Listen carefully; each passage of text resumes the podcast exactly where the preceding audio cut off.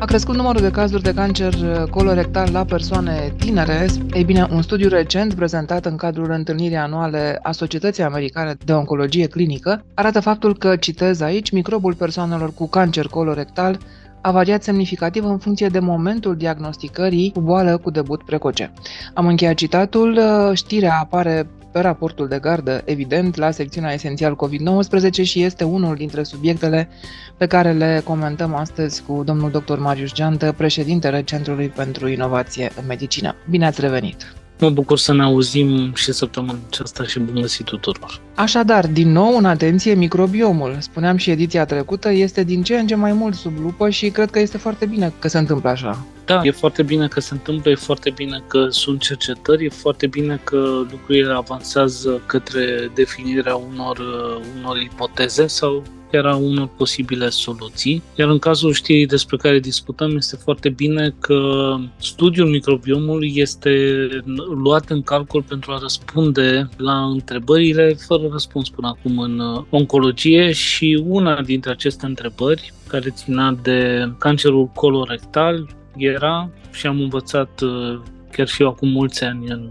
facultate, era că, de fapt, în cazul cancerului colorectal avem două mari grupuri de pacienți. Sunt uh, persoane tinere, vârsta sub 45 de ani, care uh, dezvoltă în general forme agresive de boală și sunt persoane în vârstă, în general peste 70 de ani, la care boala este mult mai ușor de tratat, de ținut sub, sub control. Și sigur, tot timpul a fost această întrebare, ce definește în afară de vârstă și de caracteristicile bolii, ce face diferența între cele două categorii.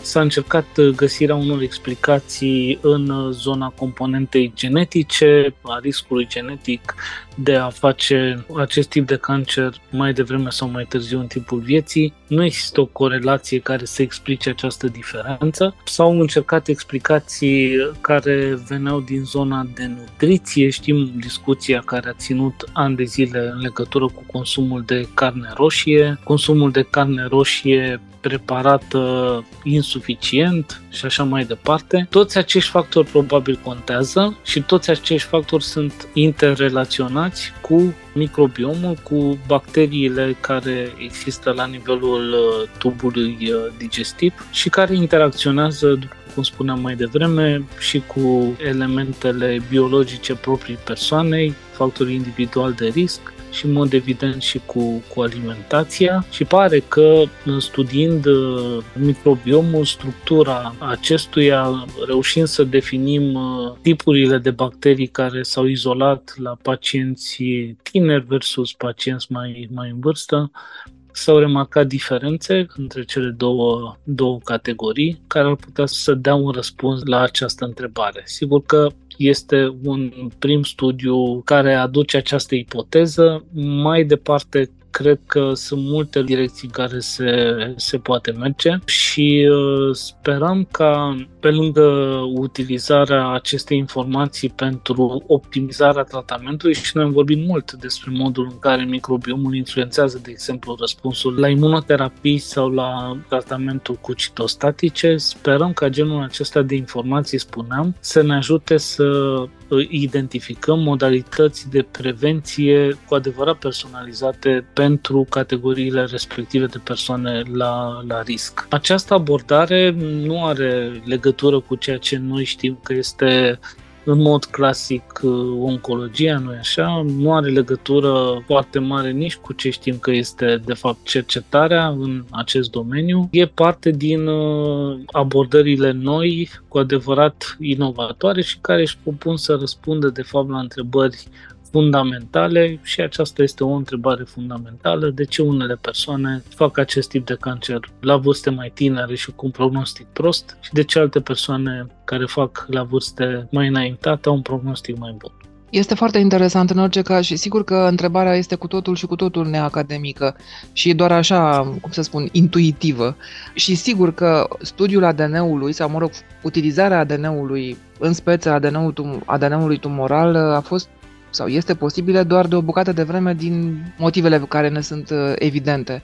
Dar totuși microbiomul, după cum spuneți, se învață despre microbiom și la școală. Acum pare evident că trebuie să te uiți la microbiom. De ce n-a fost evident până acum? pentru că în oncologie a existat uh, pentru foarte multă, o, o lungă perioadă de timp, a existat această viziune centrată pe tumor în sine, pe aspectele biologice ale tumorii și, sigur, e foarte important să, uh, să le înțelegem. Focusul asupra biologiei tumorii asupra posibililor biomarcări a dus la dezvoltarea uh, terapiilor țintite și noi am vorbit despre asta, cum s-a schimbat tabloul în uh, cancerul pulmonar, non-microcelular sau în melanom, iar asta a dominat o lungă perioadă de, de timp. După care, reușitele din domeniul imuno-oncologic, domeniul care nu se mai uita doar la tumor în sine, ci se uita și la uh, interacțiunea dintre tumor și sistemul imun, evoluțiile de aici au extins cumva orizontul și acum vorbim despre imunoterapii combinate cu terapii țintite, cu chimioterapie în combinații din cele mai diverse în funcție de tipul de boală. Abia în ultima perioadă și abia după ce acest pas a fost făcut și anume nu doar demonstrarea rolului sistemului imun în prevenția cancerului și în apariție în cazul în care sistemul devine disfuncțional. Deci după ce s-au, uh, s-au arătat aceste beneficii, oamenii au început să, oamenii din zona cercetării au început să înțeleagă că de fapt nu trebuie să se concentreze doar asupra tumorii, că tumora respectivă este parte dintr-un ecosistem biologic, organismul fiecărei persoane și sunt mulți alți factori care pot să influențeze dezvoltarea Uh, sau răspunsul la terapie și aici a venit zona uh, reprezentată de microbiom, analiza în detaliu, care intersectează domeniile mari pe care le-am menționat înainte. Acum, sigur că microbiomul se studiază și în școală, dar modalitățile, tehnologiile prin care microbiomul poate fi studiat, tehnicile de secvențiere și generarea de dovezi, nu are o vechime atât de lungă. Adică noi știm de câțiva ani de zile că numărul de bacterii, de exemplu, pe care le purtăm noi este mai mare decât numărul de celule proprii organismului nostru. Dar genul acesta de informație nu ne-a ajutat până acum foarte mult pentru că n-am putut să o transformăm neavând uh, un nivel tehnologic matur și nici suficiente date în ceva acționabil, în ceva, în ceva util. Și cred că abordarea, și cu asta o să închei comentariul, cred că această abordare de a pune analiza microbiomului în contextul mai larg al uh, factorilor de risc, să spunem în acest caz, ai unei persoane, cred că este abordarea corectă și uh, sper să nu consumăm foarte mult timp și resurse în uh, studiul microbiomului de dragul de a studia microbiomul. Suntem în punctul în care nu ne mai putem permite să pierdem atât de mult timp, mai ales că și celelalte discipline s-au dezvoltat. Raportul de gardă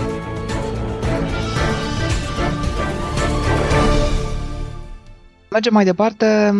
Avem, uh, sigur că da, long COVID. Știm deja că există long COVID, adică sunt uh, oameni care au trecut prin COVID și care au rămas cu sechele care persistă și la mai mult de 30 de zile după infecția cu SARS-CoV-2. Un studiu prospectiv uh, intitulat Recover Adult, un studiu prospectiv așadar, vrea să armonizeze datele care există deja legate de long COVID, în așa fel încât să elaboreze un model pe baze științifice cu care să putem studia long uh, COVID-ul. Și iată, este interesant că sunt uh, identificate până acum 12 simptome, nici mai mult, nici mai puțin. Mie mi se pare foarte mult ca simptomatologie post-COVID, relevante pentru a gândi un astfel de studiu și, prin urmare, niște acțiuni ulterioare.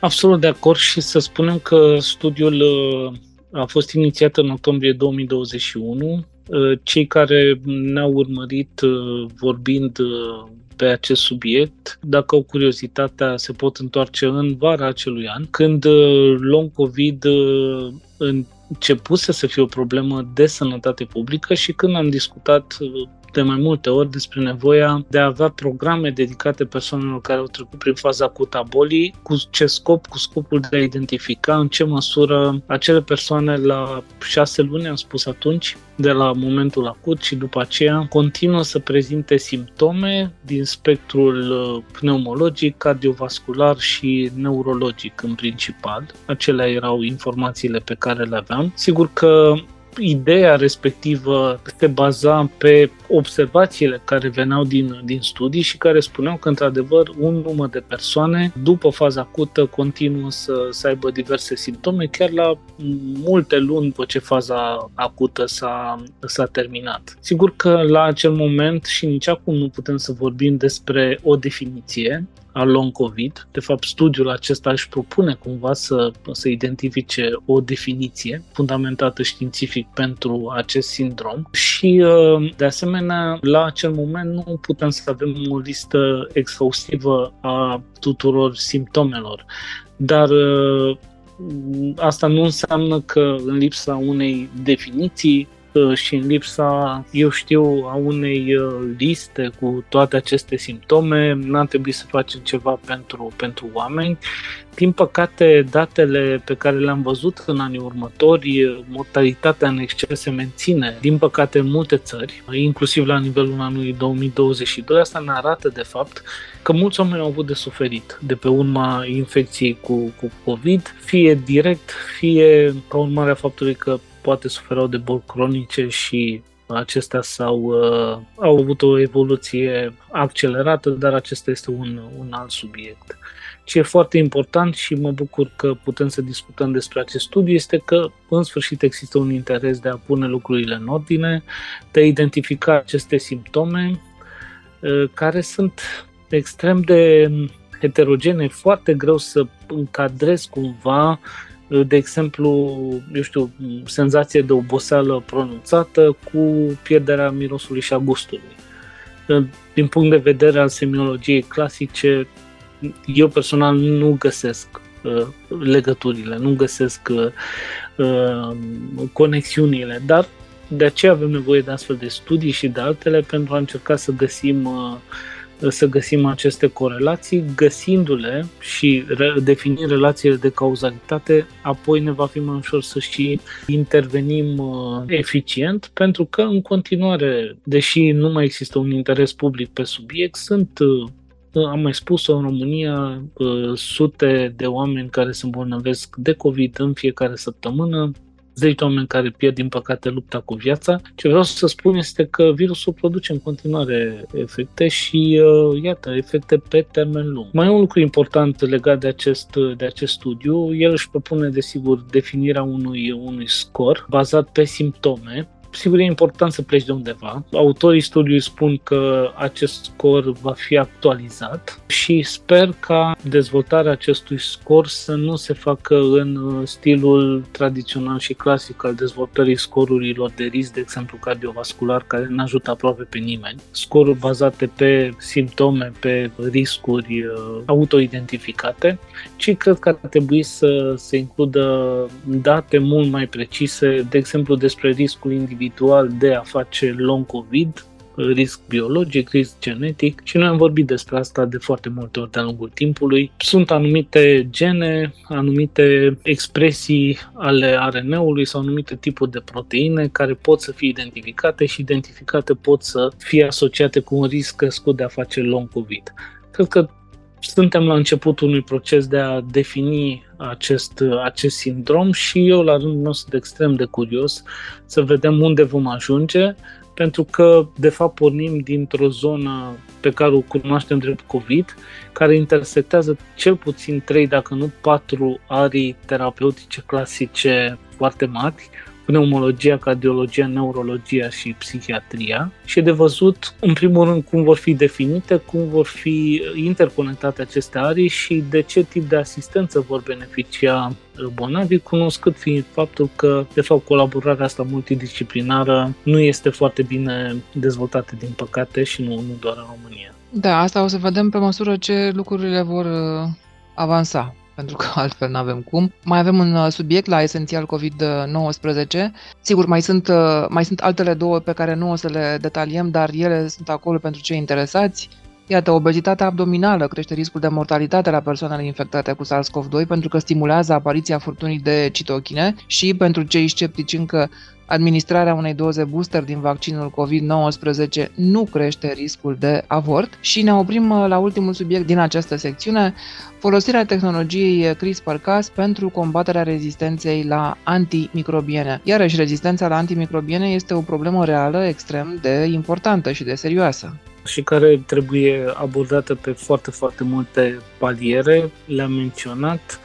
Aici aș menționa doar uh, acest aspect care ține de dezvoltarea tehnologică, tehnologia CRISPR și pe de altă parte despre inovație în modul în care poți să folosești această tehnologie pentru a combate rezistența la antimicrobiene. Ceea ce noi știm este că bacteriile de fapt comunică între ele, iar această comunicare se face prin uh, anumite structuri, să le numesc, da? care conțin uh, inclusiv inclusiv, inclusiv ADN, iar informația respectivă pe care o schimbă bacteriile între ele poate fi o informație care să transmită de fapt rezistența antimicrobiană de la un tip de bacterie la un alt tip de bacterie. Asta ca să explic în câteva cuvinte, folosind uh, microbiologia clasică, mecanismul prin care poate să apară rezistența la antimicrobiene. Tehnologia CRISPR vine de fapt aici și modifică ce anume exact acest mesaj pe care bacteriile îl transmit între ele. Și îl modifică în, acea, în așa fel încât mesajul pe care îl transmite o bacterie către alta să fie un mesaj prin care bacteria care îl primește de fapt să devină nefuncțională, să moară. E un mecanism extrem de, de inteligent, în mod, în mod evident. Sigur că vorbim despre un uh, studiu preclinic. Acum așteptăm să vedem cum lucrurile, cum această abordare, această tehnologie poate să fie declinată și în uh, studii clinice uh, pe oameni sau, înainte de asta, aș aduce în discuție pentru că acolo criteriile etice sunt, uh, sunt mai ușor de îndeplinit. Aș merge către alte arii non-umane, să le numim așa, dar care sunt responsabile de rezistența la antimicrobiene, eu știu, componenta de, de medicină veterinară, componenta de, de agricultură, componenta de supraveghere și intervenție la nivelul apelor uzate și așa mai departe. Detaliile, după cum spuneam, pe raportul de gardă la esențial COVID-19. Ieșim din această secțiune, dar rămânem pe raportul de gardă pentru că mai avem două subiecte foarte interesante și iarăși, foarte ruptă din realitate. Un uh, studiu recent spune că femeile în postmenopauză prezintă un risc dublu de evenimente cardiovasculare majore comparativ cu bărbații ajunși la, acea, la aceeași vârstă. Și asta de ce? Aceasta este una, iarăși, dacă ne concentrăm uh, atenția, uh, resursele de cercetare umane și financiare și buna credință spre a răspunde la întrebări esențiale, avem și șansa să obțină rezultate care ajută pe oameni. O altă întrebare esențială este de ce odată femeile înainte de menopauză sunt mai protejate decât bărbații față de evenimentele cardiovasculare și asta este o realitate din punct de vedere statistic și ce se întâmplă post-menopauză. Știam până acum că post-menopauză, din păcate, riscul cardiovascular al femeilor crește. Studiul acesta vine și vorbește despre un risc dublu de evenimente cardiovasculare majore comparativ cu bărbații de aceeași vârstă. Asta are legătură cu, uh, în mod evident, cu factorii biologici despre care noi am vorbit săptămânile, săptămânile trecute. Au fost mai multe comunicări pe acest subiect, semn că e o, o întrebare care îi preocupă pe oameni, mai ales uh, în contextul în care asistăm la fenomenul de îmbătrânire a populației și este cu atât mai important să înțelegem cu cât avem eu știu, o, o, o populație în vârsta peste 65 de ani, să spunem, mai numeroasă, să înțelegem care sunt factorii care pot să influențeze starea uh, de sănătate. Iar, iată, grupul de, de femei este uh, extrem de bine reprezentat. A înțelege de ce riscul lor cardiovascular crește este de asemenea extrem de, de importante. Spuneam că am vorbit și săptămânia trecută despre factorii biologici specific legați de sex, în acest caz de sexul feminin, care influențează de fapt postmenopauză după ce apar modificările hormonale, dispare protecția asociată cu, cu hormonii sexual feminini sau este diminuată foarte mult și atunci de unde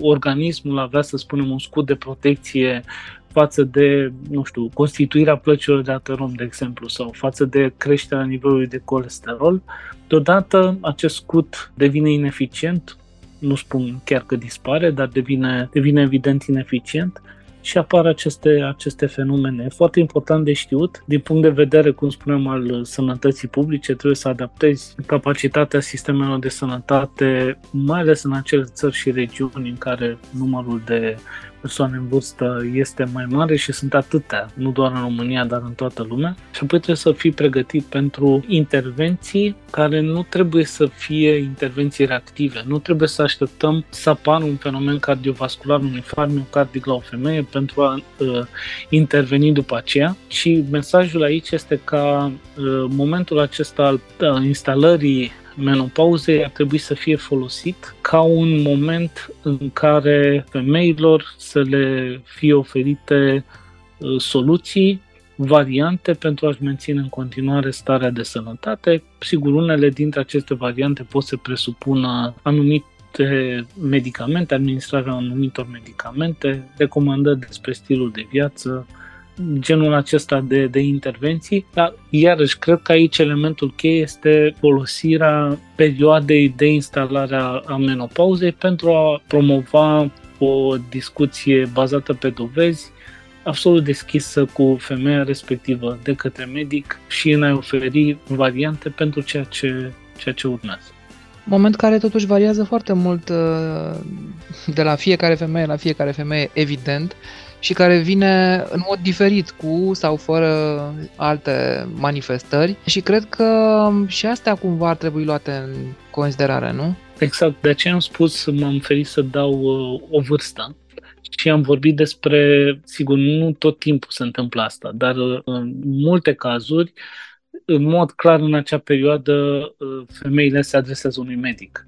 Ei da. bine, acel medic trebuie da. să știe uh, despre uh, aceste lucruri Uh, și avem genul acesta de exemple e foarte bune, în, uh, de exemplu în perioada prenatală, da, când medicul uh, specialist de obstetrică urmărește sarcina în mod regulat pentru cele mai multe femei. Acesta e iarăși o perioadă de oportunitate pentru a promova testările, pentru a promova vaccinarea, și, și alte lucruri. Așa cred că trebuie privite aceste momente ca fiind momente de oportunitate. Raportul de gardă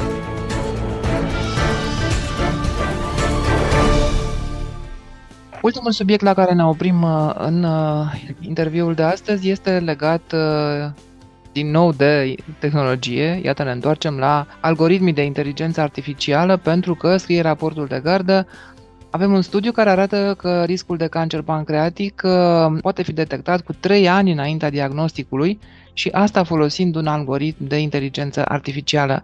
Este rezultatul unui studiu publicat în uh, Nature Medicine și uh, iarăși ne întoarcem la ce mai spuneam și cu alte ocazii, tehnologia va deveni parte din diagnostic, din tratament, din soluție până la urmă. Da, și iarăși, um, cum am spus-o și în cazul microbiomului și o să spun de câte ori se poate, uh, tehnologia trebuie folosită pentru a răspunde la întrebări esențiale și una dintre marile urgențe în materie de oncologie, de cancer în acest moment, este cancerul pancreatic.